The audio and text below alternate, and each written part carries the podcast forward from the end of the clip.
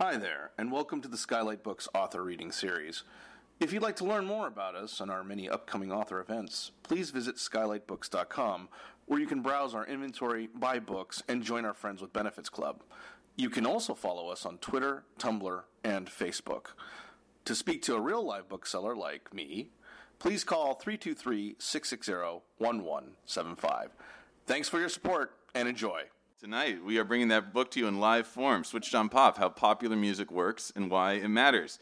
In it, we pair some of the most important songs the last 20 years with the musical concepts that bring those songs to life so you can better hear the tracks in all their brilliance. So tonight we're going to listen to some of our favorite songs discussed in the book, and we're going to celebrate some of the most, we think, creative breakthroughs in contemporary popular music. And let's start by bringing it back to Britney.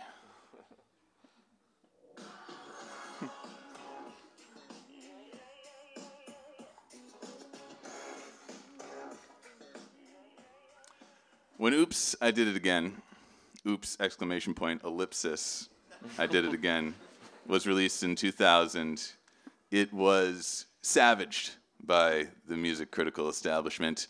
We have some selected uh, quotations. It was, uh, it was referred to as competent cheese by one reviewer. It's a great band name. Yeah. And by another, uh, Britney Spears was dismissed as a quote dress up doll programmed to satisfy as many different fans and fantasies as possible.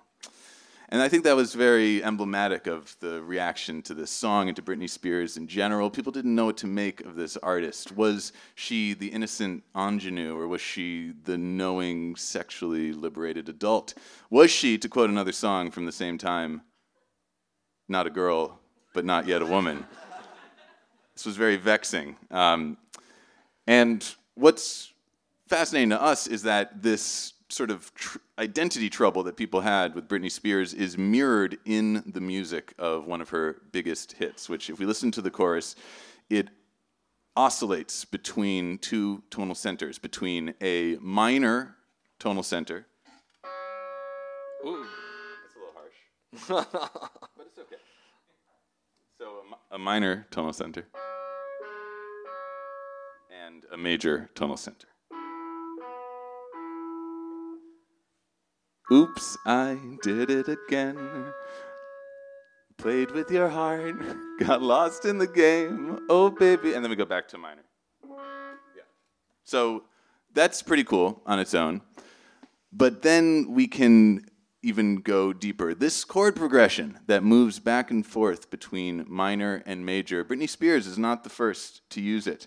This is a chord progression that stretches back through centuries of musical history. It's called La Folia, and we can find it in the court of the Sun King Louis XIV.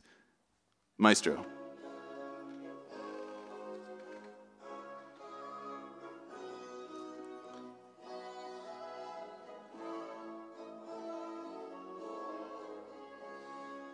That is, of course, I, I mean, I know it's on the tip of your tongues. We can all say it together. That is by Jean Baptiste Lully, who had an illustrious career, uh, dominated the musical culture of Europe for decades until he was, um, he liked to conduct his orchestra with an ornate, massive, bejeweled staff, scepter thing. And he would pound it on the ground, dun, dun, dun, dun, until one day he pounded it into his big toe, which got infected with gangrene, and then he died. So Britney Spears uses this ancient chord pre- progression to project two visions of her identity, major and minor. But she has another way in which she gives us two versions of herself, and that we have to kind of wait till the very end of the song. First, we need to familiarize ourselves with one uh, version of the chorus of this song. Let's hear, let's hear the first version of the chorus that may be familiar to you.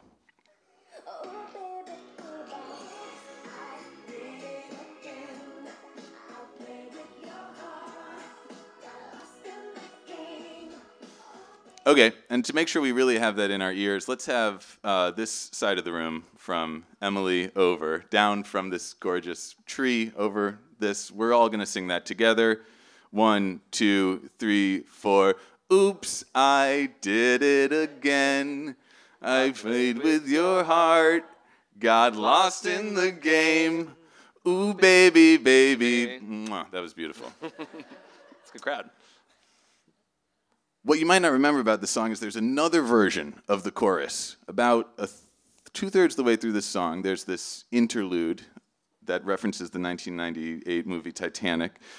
And then we get a chorus, but it's not the same chorus we just heard. It's slightly different. Check it out.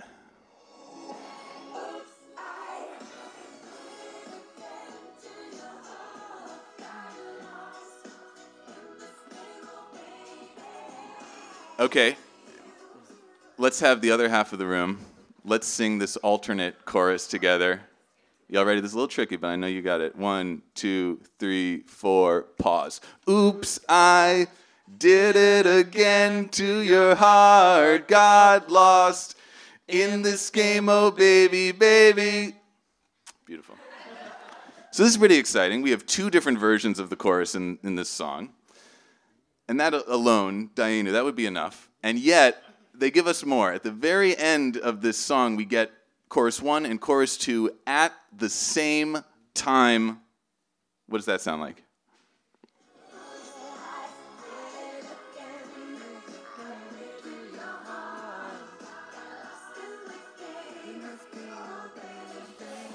All right, ready, everyone? Deep breath, focus. Chorus two, chorus one. Here we go. One. Charlie, you're going to take chorus one, right? Okay, yeah, okay I I'm going to it. take chorus two. Okay. Here we go. One, two, three, four. Oops, I I did did it again. Did it again Stalked to your heart. I Got lost in the game. in this game. Oh, oh baby, baby. Your your side was so Wow. beautiful that I got I got lost. They were Wow. so beautiful. I got lost in that game. I'm- wow. impressed how well that went. we have two choruses that meet at the end. We have two visions of this pop star. We have the the innocent and the knowing, the the inexperienced and the and the the worldly. And I think by the end of the song, we realize that just like all of us, Britney Spears is not one or the other. She is many things. We all contain multiple identities. None of us is just this or that. And this song, that's really what this song is about, not just in its lyrics, but in its music, in the oscillation between major and minor chords, and in the way we have these two choruses that come together at the end. 20 years later, we can appreciate the song at the turn of the millennium as setting us up for two beautiful decades of pop music. Yeah, and you know, but still, t- twenty years later, after this this criticism of competent cheese, we will start that band. We've been meaning to start a band together. Um, there are still a lot of, uh, I think, sort of boring but very common criticisms that we frequently run into. Um, we're lucky to uh, have folks that listen to the the show. Oftentimes, are great appreciators of popular music, but sometimes they bring their friend in who's a real curmudgeon and they like to show that off by writing us very long emails trying to prove that popular music is um, completely unworthy of analysis. So, so, so unworthy that it just requires a 10 page email analysis of why it's unworthy of analysis. So I don't think we have to take these criticisms too, too seriously, but um, well, just to address a couple of them. Uh, pop music was better back then. Okay, boomer. Seriously? Please every era has had um, periods of um, you know oftentimes this is associated with like things are, are too manufactured but you can go back to tin pan alley in the beginning of popular music or the brill building or um, motown all these different eras where there were you know, sort of factories of pop music being made. And oftentimes those end up being the sort of touchstones for different generations of the things that they love. And you know here in hollywood you don't have to go very far down uh, uh, down sunset and you'll bump into songwriting studios where the same sort of thing happens where songwriters every single day are getting together and trying to generate a hit. And it's really hard to do so. Um, so uh, it all sounds the same. There's also the criticism of well they all just use the same chords It's true. Um, it's, it often is true. Uh, one of the most common chord progressions that we hear all the time is called the 1950s progression, uh, also because it's so saccharine sounding. People will call it ice cream changes, ice cream chord changes. Uh, and we can hear it in endless songs. Uh, it was first performed in Blue Moon, but Nate will give us a little rendition of uh, a variety of eras of the ice cream changes. When the night. No, that's not loud enough. think the amp stopped working, maybe. Oh, yeah, you got to plug it in. There you go. Plug it in, Charlie. there we go. That's the harsh tone we all want. There we go. When the night is cold and the land is dark, baby, baby, baby, ooh, I thought you'd always be mine. YMCA, it's fun to stay at the YMCA. So let's set the world on fire. We can burn brighter than the sun. Yeah, yeah you get the idea. Yeah, people are often looking. You know, he is a real talent.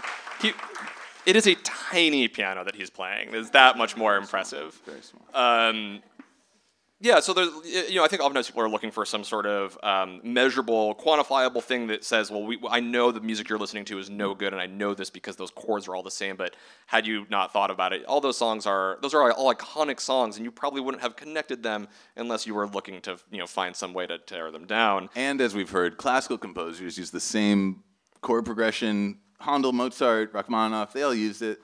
Yeah. No one seems to criticize them. No problem. Yeah. Yeah. yeah. People also complain that pop melodies can be too boring. Hmm. Sometimes that's true. You know, we are really big fans of Taylor Swift. I think she's a pretty amazing melodist. She writes really great melodies. She has this way of oftentimes giving you a verse and then the second verse she changes all these things in this like really nuanced but powerful way where it's like it's something entirely new yet you can already sing it. It's a very hard quality. But even Taylor will resort to you know, a, a one note melody that is incredibly reductive. Um, are we out of the woods yet? Are we out of the woods yet? Are we out of the woods yet? Are we out of the woods? It's a good song. It's a good. I think it's a good melody. Okay, so maybe there are some things which can be, uh, you know, recycled about about pop music, but we think in our we, we try to explore in our book some other elements that are perhaps more creative and more uh, innovative. Uh, perhaps uh, you know today we want to talk about three of our favorites: uh, timbre. We have a really fun chapter on timbre. We have a really fun chapter on rhythm and on form, and we're going to highlight some of the best moments in contemporary music. Um, and we want to start off with timbre. Timbre. I got it. I, I couldn't say it correctly. T I. M B R E. Timbre. Like the French would say it. And this, so this timbre is all about you know people will say like pop music all sounds the same, and we've already addressed like yeah the chords might be the same, sometimes melodies might be simple, but timbre, this is where things can really uh, shine. Timbre is roughly it is the the texture, the the tone of a sound. It's how we identify. Uh, Nate's voice versus my voice, although sometimes people get very upset. They think we sound too much alike. He has a much bassier, very beautiful voice. Right. Um, but it's also how we can uh, hear a violin play something, and then you hear the same thing on a piano, and there's no confusing the instruments. It's the, the color of the sound playing the exact same notes. You can identify them, and um, you know this is one of the I think the most important elements of of music, and yet it's also one of the things which is least theorized. We don't really actually have a very good language to describe it. When we talk about rhythm, right, we can notate rhythm. We can talk about melodies and harmonies uh, ad nauseum. We like to do so. Uh, but timbre is fairly opaque, and so we often have to apply language uh, that doesn't really, that isn't scientific or, or solid, and we might say that something uh, feels scratchy or rough or tinny or warm, all these other adjectives to try to describe the sound. And there's a reason for that. When you do a brain scan, this is something we learned in researching this book. When you do a brain scan of a brain listening to a sound, if that sound is scratchy, your brain will also light up the part of the brain. I don't. I'm not. He's a not a neuroscientist. neurologist. The part. It'll light up the part of the brain that feels something scratchy. So if when you hear a rough timbre, when you hear the voice of Louis Armstrong or like Macy Gray or someone, your brain uh, actually tells you that voice not only sounds scratchy and rough, it actually feels rough. Yeah. So, and if something, if it, vice versa, if you have a smooth voice, you'll actually be like, "Ooh, that's a smooth feeling." so we feel t- timbre, which is po- prob- possibly why we don't articulate it very well. Yeah, uh, probably a great example of this would be uh, we, we talk about in our in our book is uh, Sia's chandelier, and we're just going to listen to how she sings this. We've actually isolated her vocals here for you.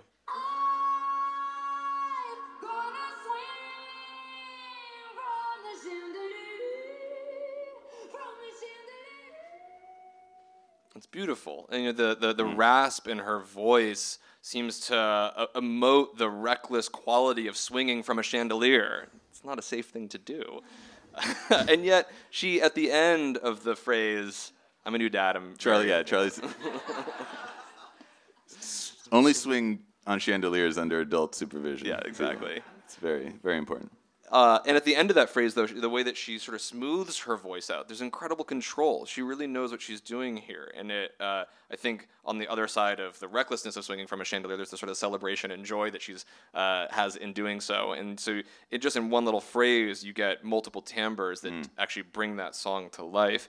And it's not just vocalists that can um, evoke uh, a strong emotion through their uh, their performance uh, instrumentalists can do so as well. And so we're going to play a little game. It's called "It's Going Down." I'm yelling timbre, and um, I know I new dad working on really bad puns. Um, and so we're going to play. you- I'm going to play you three clips of different guitarists, and I tried to find things that were maybe like a little more obscure. Um, so have these are like very short, weird clips. But the point is, I think there's gonna be somebody in the room that can say, "I know exactly who that is," because the way they play is immediately evo- evokes that person. All right, so um, first hand up. If you get it right, you win a prize. If you get it wrong, I might give you a prize anyway. So here's here's the first song, and it's going down. I'm yelling timbre. All right, I think I saw that first. Yeah, yeah, Jimi Hendrix. Okay, anyone who got the song? you got a sticker! Yay! And so that was a that was a isolated little No moment from the song Red House. Um, all right, second song in it's going down. I'm yelling timbre.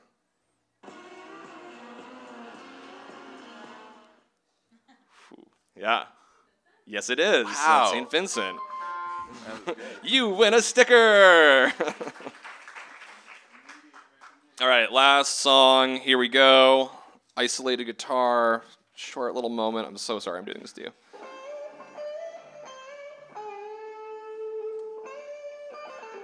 In the back with a beret. One more time. No, but you get a sticker anyway for trying. I think Great guess. Yes, Santana. Santana. We got a sticker and a sticker. Very good. Um, send, 'em- send some stickers all the way back. Pass them back. pass these back?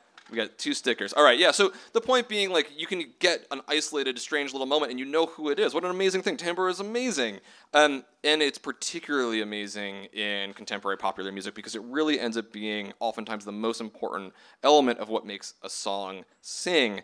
Okay, we're gonna do another. We're gonna do one more thing that requires a little audience interaction, and here I need somebody who is Gen Y or older identifying. Does anybody want to participate in a in a little game here? We're gonna have to. Gen Y is older than millennial. Yeah. So anyone who's older than millennial, and if you don't want to do it, you're gonna be put on the spot. Oh, right, you got it. I was gonna put one of our family members on the spot, so thank you for saving them. I did that in New York recently, and my cousin Mimi was very upset. okay. Sorry. And your name? French. French. Thank you for uh, for joining this little uh, experiment. So um, I'm gonna have Nate play um, a thing on the piano, and I, all I want is your honest reaction to it, whatever it evokes.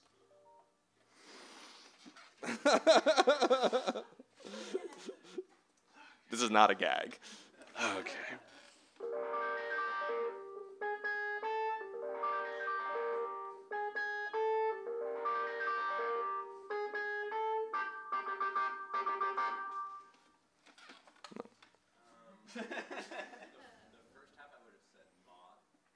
Maud. Castanets. Okay, cool. Interesting. So I'm gonna play you an, uh, the actual song, and I would love your reaction to the the song that he's playing. If anyone already knows it, you get so many bonus stickers. Yeah.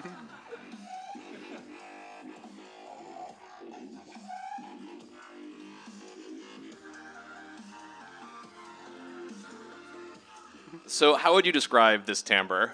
Uh, like archetypal dubstep. What are, what are like the feelings that, that might come out for for the, in this sound for you? Something smearing. Okay. it's like, I mean, maybe even totally. Yeah, I love that butter. Yeah, scraping. I think like even more like metal scraping across pavement. It is not a. It's not necessarily a pleasant sound. In fact, uh, But also with butter. also with There's butter. butter's in there somewhere. Yeah. Or- oral vandalism. That's great. Yeah. That could be a book. Um, so this song um, also It's not the a, album by Competent Cheese. also also uh, not a scientist, but uh, in researching the book, we did find out that this song was used as an effective mosquito repellent against dengue fever. And uh, mosquitoes that were exposed to this song became lazier. Uh, they they mated less, and they also uh, did not uh, attack people as much. And so, um, if you don't like this song, uh, neither do mosquitoes. It turns out, or maybe they really like it, and they're just totally in, in, in- yeah, intoxicated by it. Y- I, yeah, and that's seriously, this is definitely a song that uh, would, would probably under extreme isolation, only listening to the song would not be very pleasant for some people. I love this song. Um, this song was recorded. your portion is over now. Yeah. So just, you just. Did you get a sticker? You can just. Oh yeah, we, but you do get a stick. You can, you can talk until you get a sticker. That's how it goes. Um, so this song was recorded just on a laptop, like this laptop, but like seven years ago, uh, maybe a little longer. It reached number 49 on the Billboard 200, and it's entirely instrumental except for a sample from YouTube in which this young woman says, "Oh my gosh." Um, She's a, a 11 year old cup stacking champion, by the way. yeah, which I Just totally pivots the named idea. Ra- Rachel Nedro. I'm a big fan of hers. So, but these bristling sounds, uh, this timbre, totally upended the EDM festival circuit. This, when when when Skrillex put out this song, uh, there were endless mimics of people doing this um, at places like Electric Daisy Carnival and so on. Um, it was also it was such a popular sound for a moment that it even might have inspired Taylor Swift.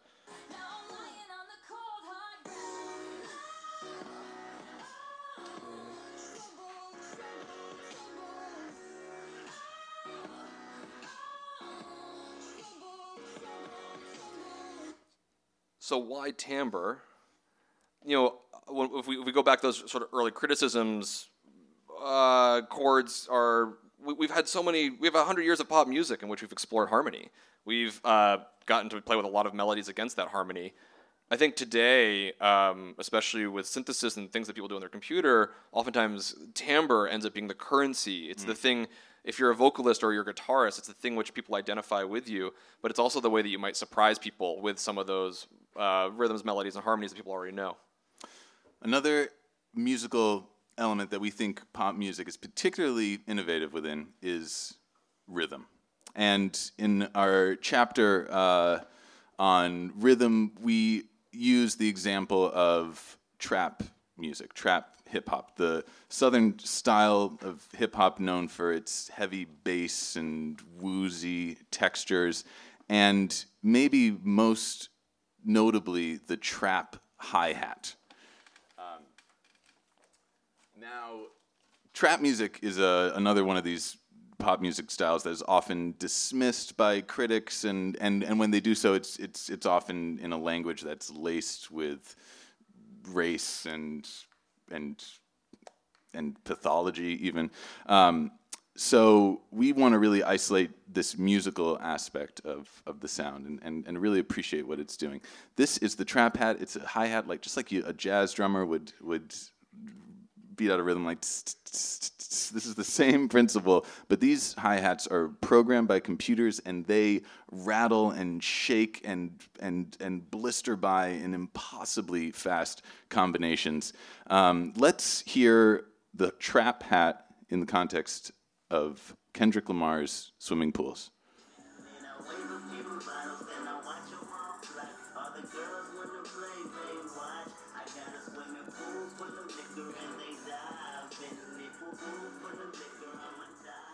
This is a sound that has even started to migrate beyond the world of, of trap music. You can hear it in a track like a 1960s throwback Aretha Franklin track by uh, an artist like Lizzo, Because I Love You. You'll still hear those trap drums in the background.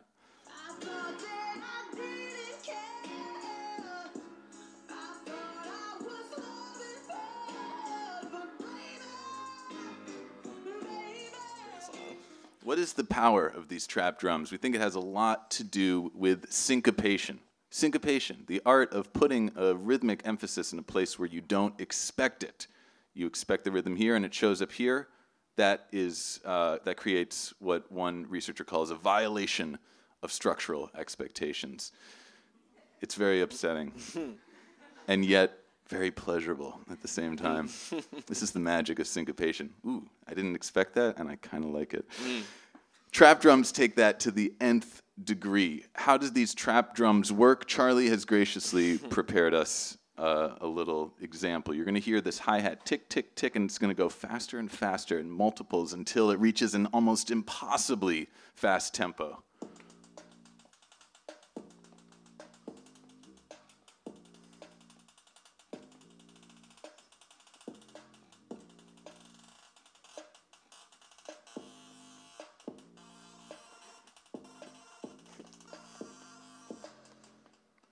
What was happening at the end there? So you might have noticed this like very obnoxious buzzy thing at the end. That was that was still the hi hat, right? And I'm exploiting this uh, musical property of acoustics, where if something repeats fast enough, we actually perceive it as a tone. Um, and so to to just isolate that, here's a, a hi hat going from very slow to fast, and you'll hear how that works. Slow, faster.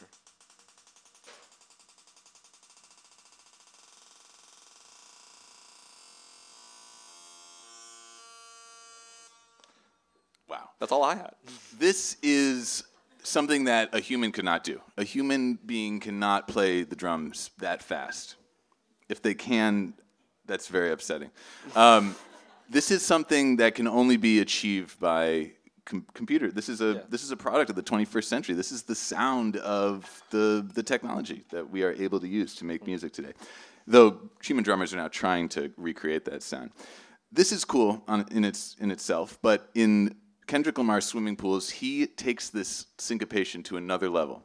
Let's um, let's zoom in on one section of the song. This is the second verse. We're going to hear two simultaneous divisions of the beat. The the trap hat will divide the beat into groups of two. Tick tick tick tick tick tick tick tick. While Kendrick's voice will divide the beat into groups of three at the same time. One, two, three, one, two, three, one, two, three, one, two, three, one, two, one, two, one, two, three, one, two, three, one. At the same time. Let's hear it. If I take another one down, I'ma drown in some poison, abusing my limit. I think that I'm feeling the vibe. I see the love in her eyes. I see the feeling of freedom is granted as soon as the damage of vodka arrive. This how you capitalize. This is parental advice. And apparently, I'm over influenced by what you are doing. I thought I was doing the most, and someone said to me. This is funky mathematics right here. This is calculated to reach the maximum heights of syncopation. We have a steady beat being divided by the trap hat into two. Tick, tick, tick, tick, tick, tick, tick, tick. While at the same time, Kendrick's voice divides it into three. I feel, I see the feeling the freedom is granted as soon as the damage of vodka arrived. One, two, three, one, two, three, tit, tit, tit, two, one, two, three, one, two, three. So if we visualize that, here's a beat. And here's my trap hat. One, two. I'd be like And here's Kendrick. one, two, three. Three. Look at that. Look at that visual syncopation right there. Your brain is torn between a division of three, an odd division, and a division of two, an even division. You can't make up your mind, and that is exactly why this song is so compelling. Now, zoom out. What is this song about? Swimming Pools is Kendrick Lamar's meditation on generational alcoholism and the perils. It's basically an anti drinking PSA, and yet he is trying to inebriate you with the sound of this syncopated track. I think that's why it's so powerful. It's a warning. It's saying, this is here's temptation. Can you resist? Mm. I can't. Take So- it away, Chuck. So, it, as, as you sort of realize in each chapter of our book, we pair a musical concept and a song that are perfectly married together because one brings the other to life. And one, one, one, one part of popular music that might seem at first, wow, that is Zoe K, everyone. That was Zoe. ninja skills Wow, right there. Thank you. Save the foam. Um, one part of popular music that uh, at first glance might seem a little, I don't know, a little boring, um, we find extremely exciting is song form. Don't- you, do you have like a. Okay, song form. Song form. Song form. Song form is basically just you know how a song is laid out, the structure of a song, the way that people would lay out a book, and uh, songs have a very um, standard form. Most songs today are in verse chorus form. We're going to get into what that means. You might be familiar. Verse chorus form has been uh, dominant since the 1960s. Most songs have a verse and then a chorus. They repeat that.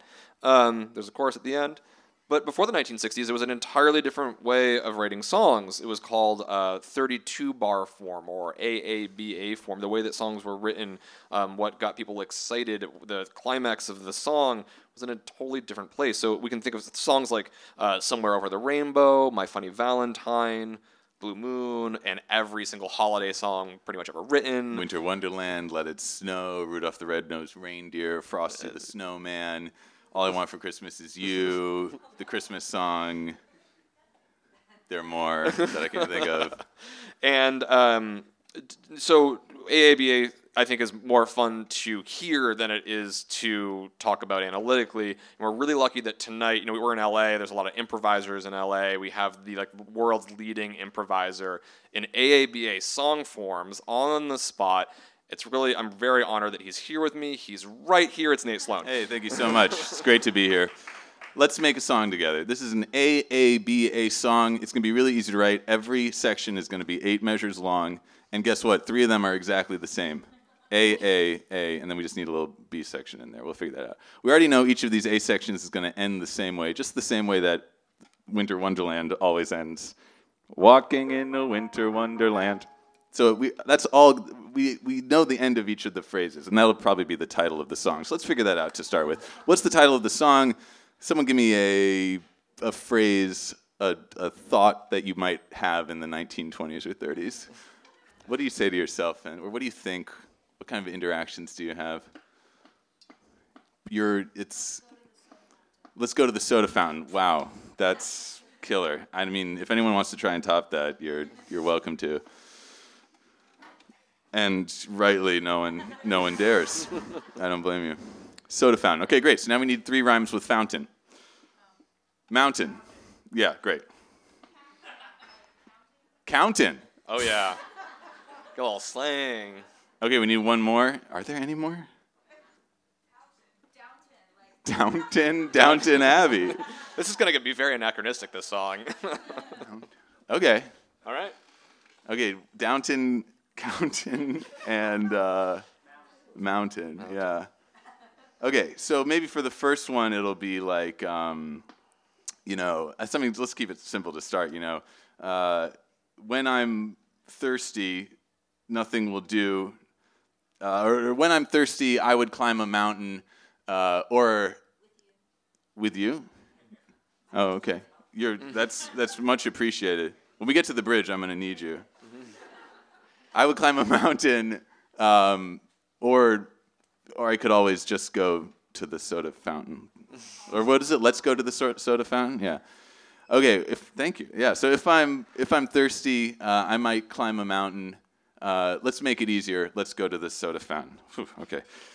Second A sec. The second A section. Um, uh, I've uh, probably been a hundred times, but who's counting? let's uh, come with me. Let's go to the soda fountain. Okay, now we need a, a bridge. So, what's something you know something that would make you strike fear into the heart of someone wanting to go to the soda fountain? You know, we need a little obstacle here. Um, yeah. There's no carbonation. Yeah, um, you know, from east to west across this great nation, there's a crisis of carbonation, and then um, in in Um, let's get cozy and watch some Downton. But before we do, let's go to the soda fountain. Oh, you good vaults. All right, let's do it. Um, when I'm thirsty, I would climb a mountain. Um, with you. you know what? I think we I think we got this song. I'm not gonna play it.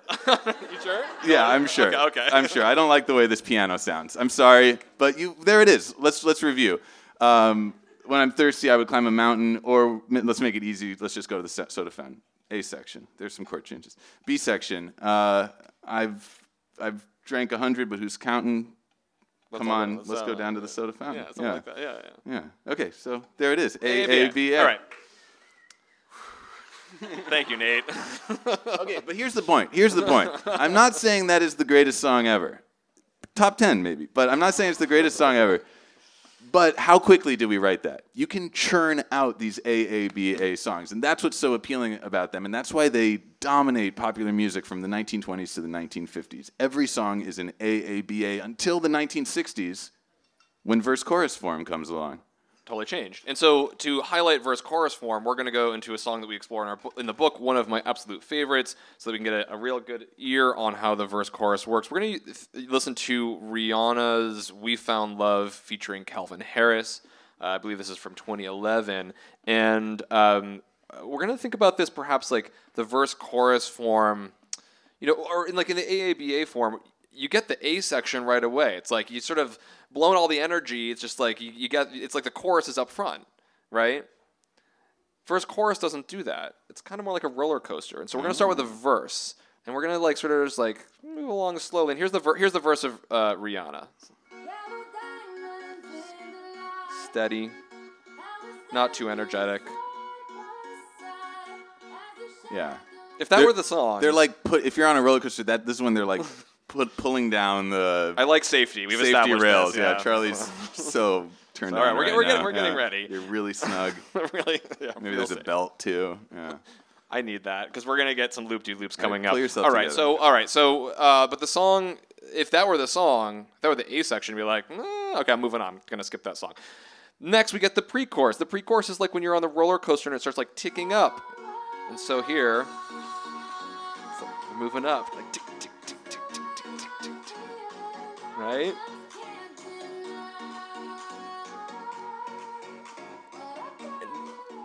And it would- Getting some altitude. yeah. Yeah. But again, it'd be very unsatisfying if this were the end of the song. You need the chorus. This is where we're finally going to start doing some loop de loops.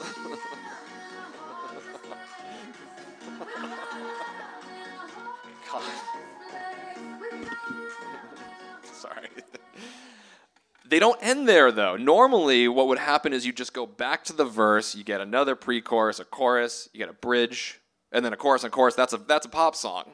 But Rihanna and Calvin Harris don't do that. They've introduced something entirely new. They uh, Calvin Harris, for those who don't know, he's a um, uh, you know EDM uh, DJ and producer, um, so dance music, and he decides, well, why don't we borrow the song form from electronic dance music? and we were going to insert it into a pop song. This is the first successful pop song to do this. So there's a whole nother section. This is the build.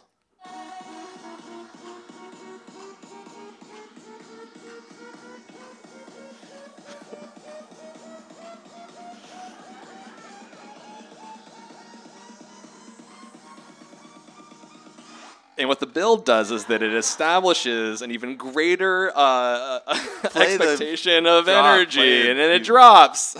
Monster. There we go. We're looping around. It's so much fun. They've done something brilliant. They've taken this idea of the, the build or the riser and the drop section from electronic dance music. They've created an extended pop song form. And now the highest moment of energy in the song isn't the chorus, it's this other section. It's this instrumental part. There's not even really a vocal going on there. And yet it's the part where we actually then insert ourselves. We, we dance. Um, it is the greatest moment of celebration in the song.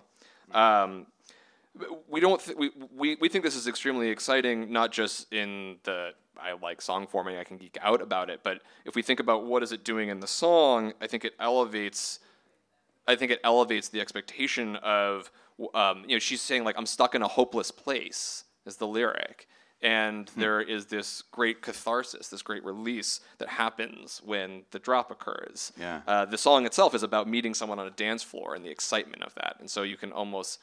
There's almost like you can see the video of them meeting, and then all the words drop out, and they're just dancing together. So the the song form and this this this new creative song form matches what they're trying to say in the song. And we don't think that um, th- this this then got borrowed by everybody. We, we coined this little thing the pop drop, taking the drop and inserting it into um, a pop song. For about five years, everybody took this sound. Uh, folks like the Chainsmokers, Calvin Harris repeated himself many times doing this. Um, but we also hear uh, forms of innovation in song form, uh, especially in hip hop. You could look at uh, Kanye recently released a song called "Follow God," which completely lacks a chorus whatsoever. Uh, one of our favorite songs that we talked about on our on our show a while back was uh, Travis Scott's "Sicko Mode." It's a song which is actually composed of three totally distinct sections, which are almost their own song. They're, it's a Frankenstein of a song, and it was a wild hit. Uh, one of my favorites of the last couple of years would be Beyonce's "Formation." This song doesn't have just one chorus; it has two. This is the this is what is labeled as the chorus uh, in its official li- liner notes. Got hot sauce in my bag. It's a good chorus.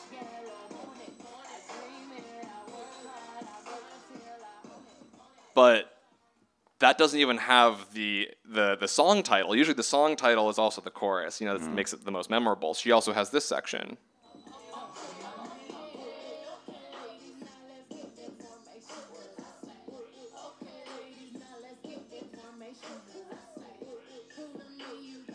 And and, if you were you know walking down the street in LA, which you wouldn't be doing because why are you walking in LA? Um, but if you were on a subway in another city or something and listening to your music, um, you or maybe just like playing it in your head, you might sing either one of those sections. They're both equally, I think, hooky and serve as they're both choruses. So what's what's the whole point here? Like for the first half of pop music, there was this AABA song form. And now, and then there, there was for 60, 70 years verse chorus form. And we're hearing these hints of these things falling apart.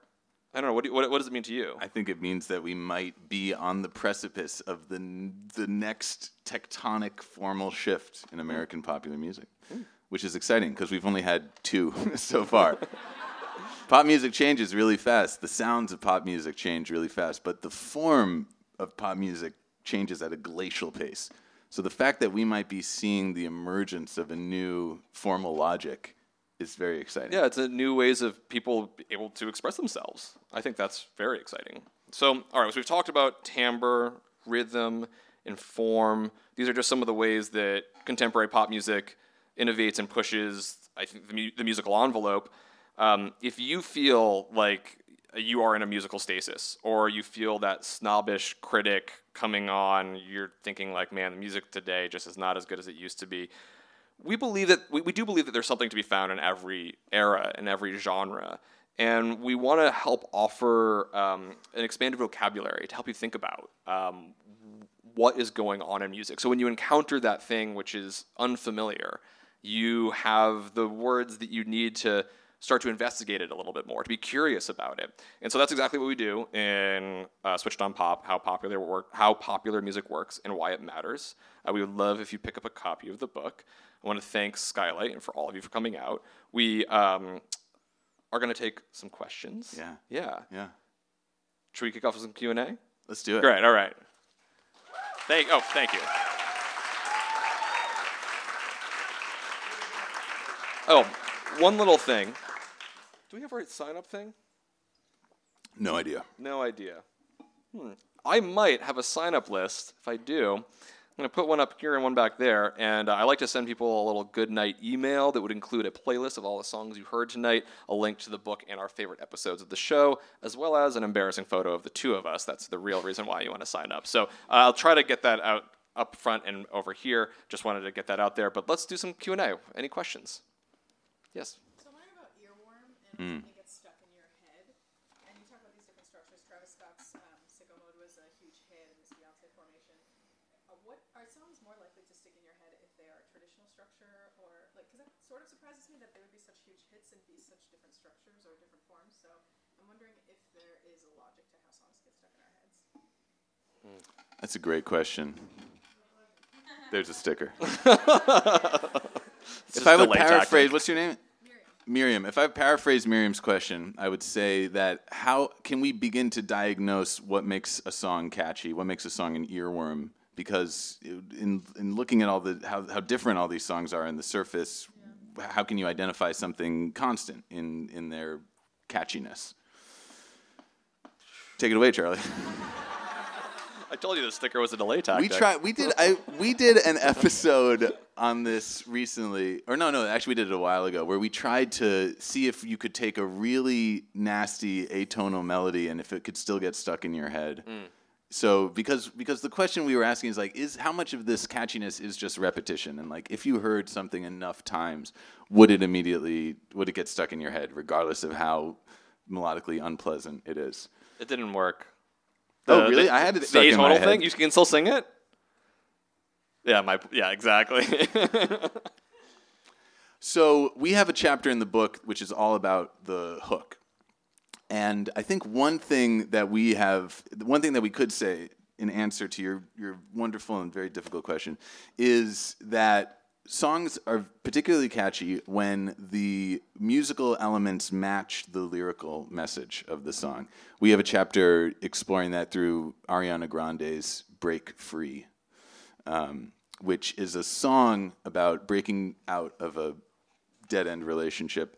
And every element of the song, all the hooks in that song are about escape and, and like breaking free.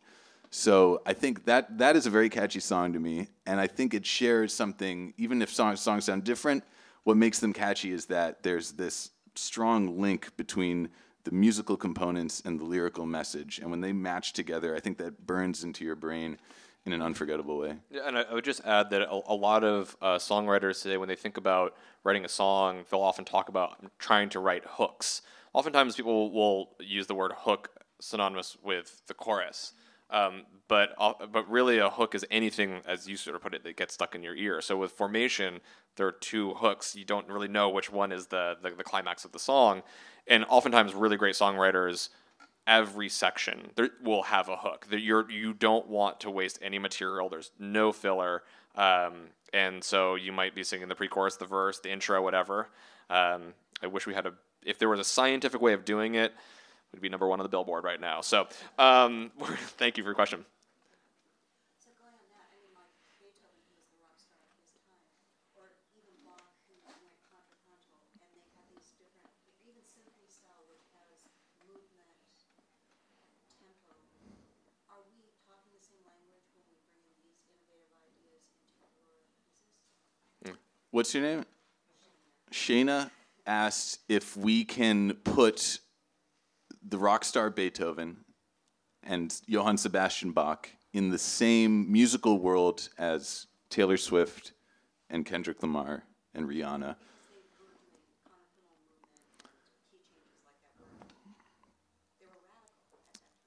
Because they were innovating in these in the realms of of modulation and counterpoint. Um, yeah, I mean, we we think of Beethoven's we we think of the opening of Beethoven's Fifth Symphony as a hook, and you would agree. Shane agrees. Yeah, how they how he manipulates that hook is maybe fundamentally different than the way Taylor Swift or or Rihanna or Ariana Grande does, but at the at the core of that is is still an un an an unfor, uh, an unforgettable musical motive idea that has that is carried through. I mean, that was Beethoven's great innovation was that he takes that motive and threads it through the entirety of that symphony, which no one had ever really done before. And that is, I think, what a good pop song does as well. It takes that central idea and threads it through the fabric of the entire song. So the, the, the means are different, but the goal is similar, perhaps. The fans were the same, yes. Well, no, Beethoven changed that. Mozart, if you went to a Mozart performance, it was like a, a rock show. People were yelling. People were uh, throwing things. Yeah, people were interrupting operas to say, "Sing that again" in the middle of the performance. Literally, that's where the term encore comes from. It's not something you said at the end of the concert. It's something you said in the middle of the concert. when you heard something you liked, people would just start yelling encore, encore, encore, and the musicians would have to play that piece again because you couldn't go back home and listen to it on Spotify. This was your one chance to hear it. So you would say encore again, again, 30 times they would do this. And they would say, okay, now you can now go on with whatever opera this, this is. So yeah, I think I'm glad you. I'm, I appreciate your question, Shane. I think they're in both the the musical material and the performative context. These worlds of classical and pop have more in common than we think. Please.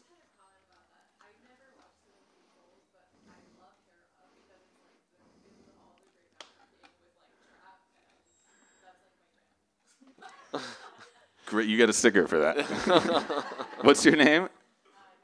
Yeah, and and Trolls is your jam. The hair up song, particularly. S- symphonic meets trap. Yeah, yeah. Well, I don't know. I'm excited to hear it. Great. Yeah, please.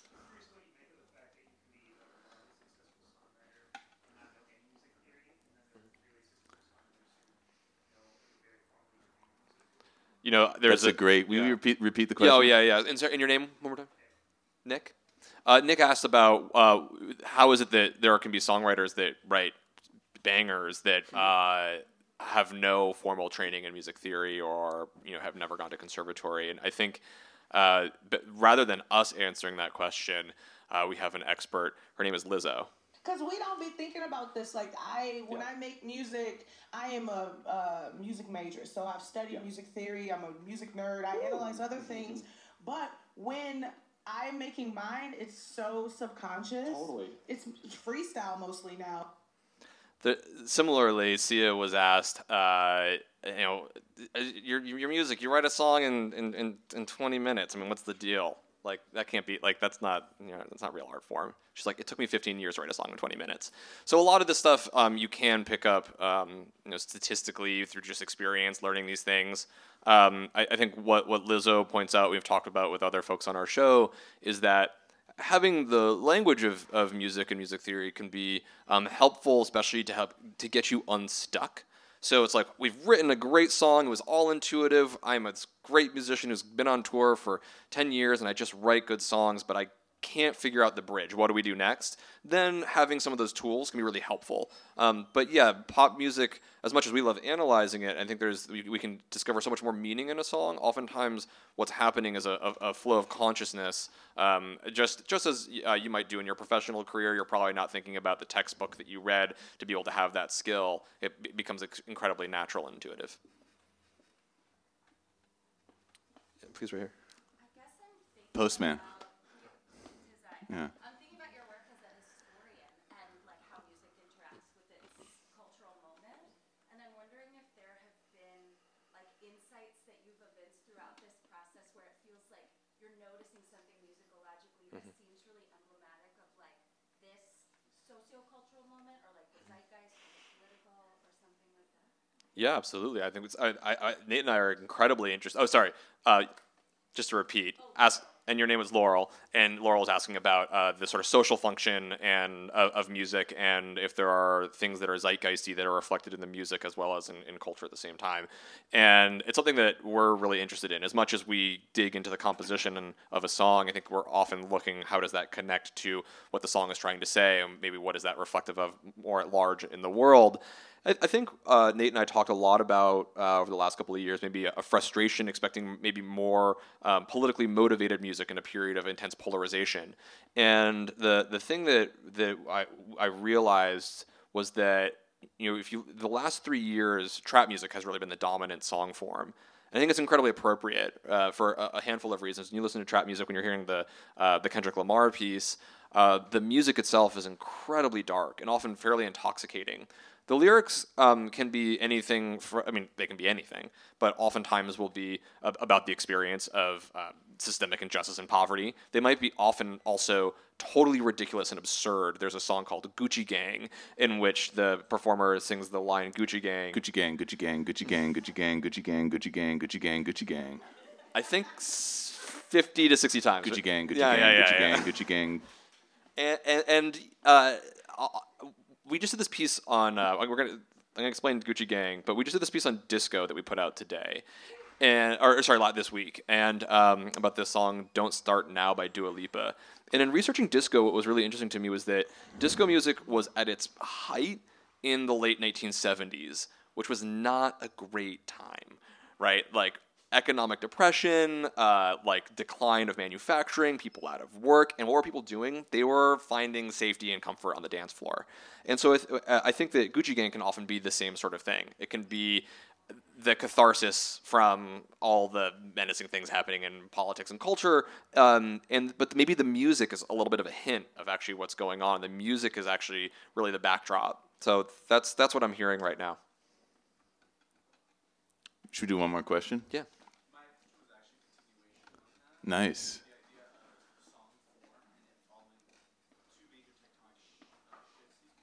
Yeah.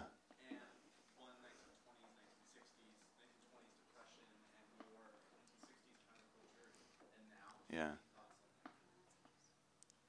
That's a great question. What's your name?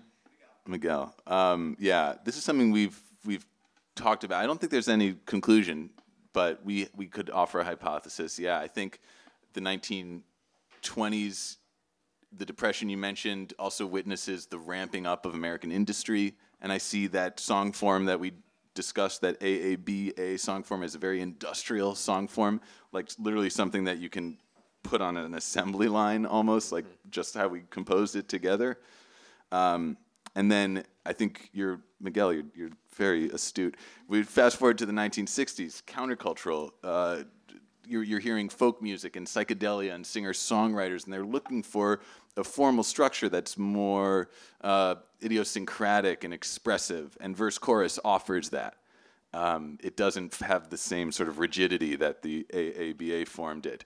So now we fast forward to the 21st century, our post millennial moment here, and we have to think about what is the seismic event happening in culture that would lead to this disintegration of song form.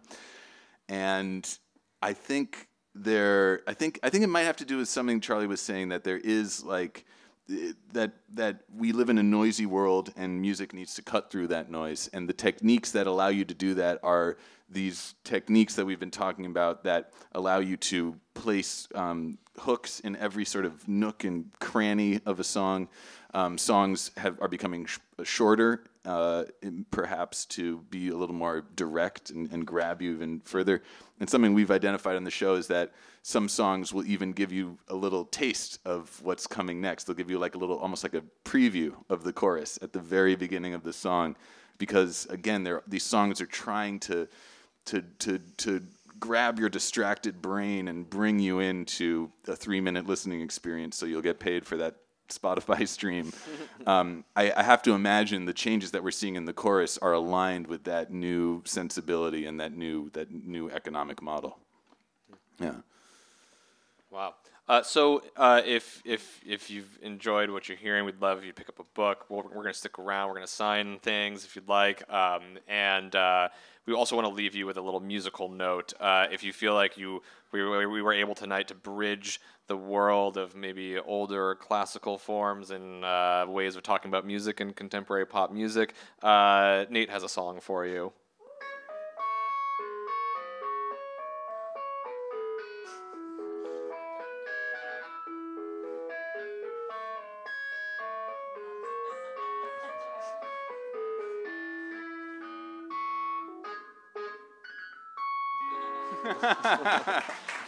Thank you all. Thank you so much for coming out tonight.